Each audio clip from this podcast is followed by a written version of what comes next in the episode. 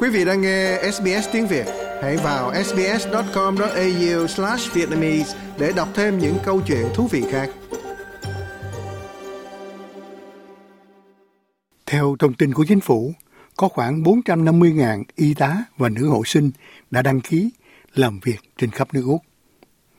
Ngành điều dưỡng hay y tá và hộ sinh là lực lượng lao động trong ngành y tế đông nhất trên cả nước. Bà Kate Hyatt là trưởng nhóm điều hành tại Everyday Independence, một tổ chức cung cấp hỗ trợ cho trẻ em, thanh thiếu niên, người lớn và gia đình của họ do chương trình hỗ trợ khuyết tật hay NDIS tài trợ. Bà đã là một y tá có đăng ký trong 37 năm nay, nói rằng một trong những thách thức nghề nghiệp chính mà các nữ y tá phải đối mặt là thiếu các hình mẫu của giới nữ ở các vị trí cao cấp trong ngành chăm sóc sức khỏe. Vì vậy, hướng tới các hình mẫu luôn là một thách thức. Đặc biệt nếu bạn muốn nhìn ra bên ngoài một bệnh viện công hay trong khu vực tư nhân. Một vấn đề khác có lẽ là thiếu các y tá thực sự cao cấp ở các vị trí trong hệ thống bệnh viện và bên ngoài hệ thống bệnh viện. Không phải luôn luôn là một nữ giám đốc điều dưỡng. Không phải lúc nào cũng vậy. Do đó, nếu nhìn vào các lĩnh vực khác trong bệnh viện hoặc ngoài bệnh viện, bạn không thấy nhiều y tá ở các vị trí lãnh đạo cao cấp. Theo Tổ chức Y tế Thế giới, có gần 70% lực lượng chăm sóc sức khỏe toàn cầu là phụ nữ, trong đó 89% là y tá. Tuy nhiên, chỉ có 25% vai trò chăm sóc sức khỏe cao cấp do nữ giới đảm nhiệm. Nghiên cứu mới được công bố từ Đại học Monash tiết lộ rằng các hệ thống và tổ chức chăm sóc sức khỏe thường hạn chế các nữ y tá trong việc tiếp thu kỹ năng, động lực và cơ hội trong vai trò lãnh đạo chăm sóc sức khỏe. Điều này là do các chính sách, sự thực hành và vấn đề thiên vị không công bằng. Giáo sư Helena Tiede là giáo sư về sức khỏe phụ nữ tại Đại học Monash và là tác giả của nghiên cứu mới này.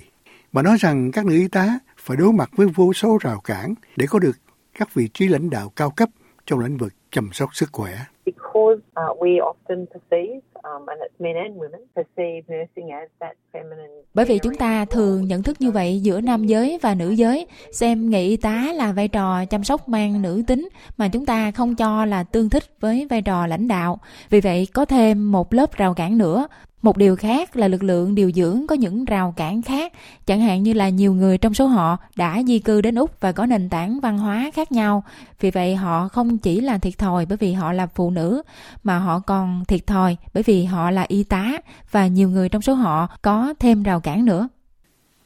Còn đối với bà Hayes, người đã giữ nhiều vị trí lãnh đạo cao cấp trong sự nghiệp của mình, một vấn đề quan trọng khác về lực lượng lao động là các nữ y tá thiếu tự tin để phấn đấu cho vai trò lãnh đạo ngay từ khi họ bắt đầu. Tôi nghĩ rằng có rất nhiều y tá không nhất thiết phải xem mình là nhà lãnh đạo hoặc nhà lãnh đạo tương lai. Họ bắt đầu với tư cách là một chuyên gia y tế.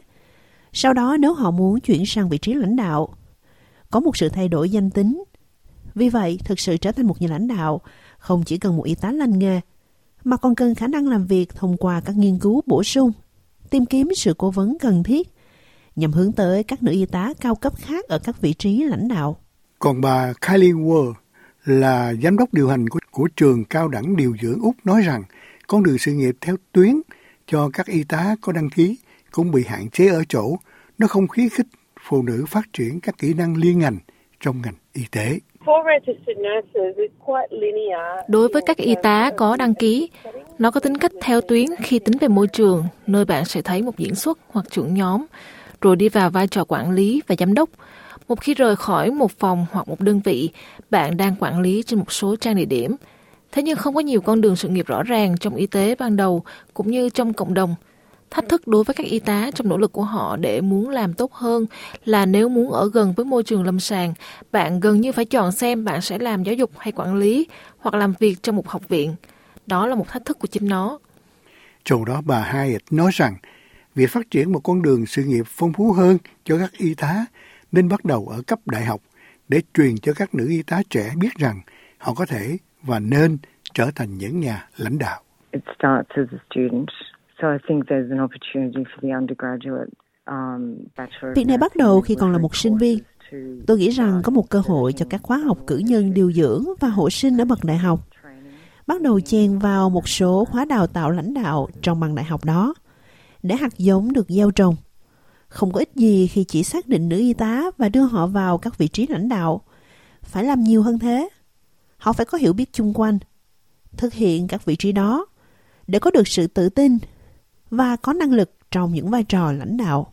Còn theo giáo sư Tider, không chỉ một y tá hay một nhà lãnh đạo thay đổi một cách cá nhân, bà nói rằng giải pháp nằm ở sự thay đổi chính sách và văn hóa trên toàn hệ thống trong lĩnh vực chăm sóc sức khỏe. Hãy tập trung vào giáo dục quy mô rộng lớn hơn và đánh giá y tá như là một nghề nghiệp tương xứng khi nhận thấy rằng đây là những cá nhân được đào tạo rất cao, có chuyên môn cao, thường có bằng thạc sĩ hoặc có thể là tiến sĩ.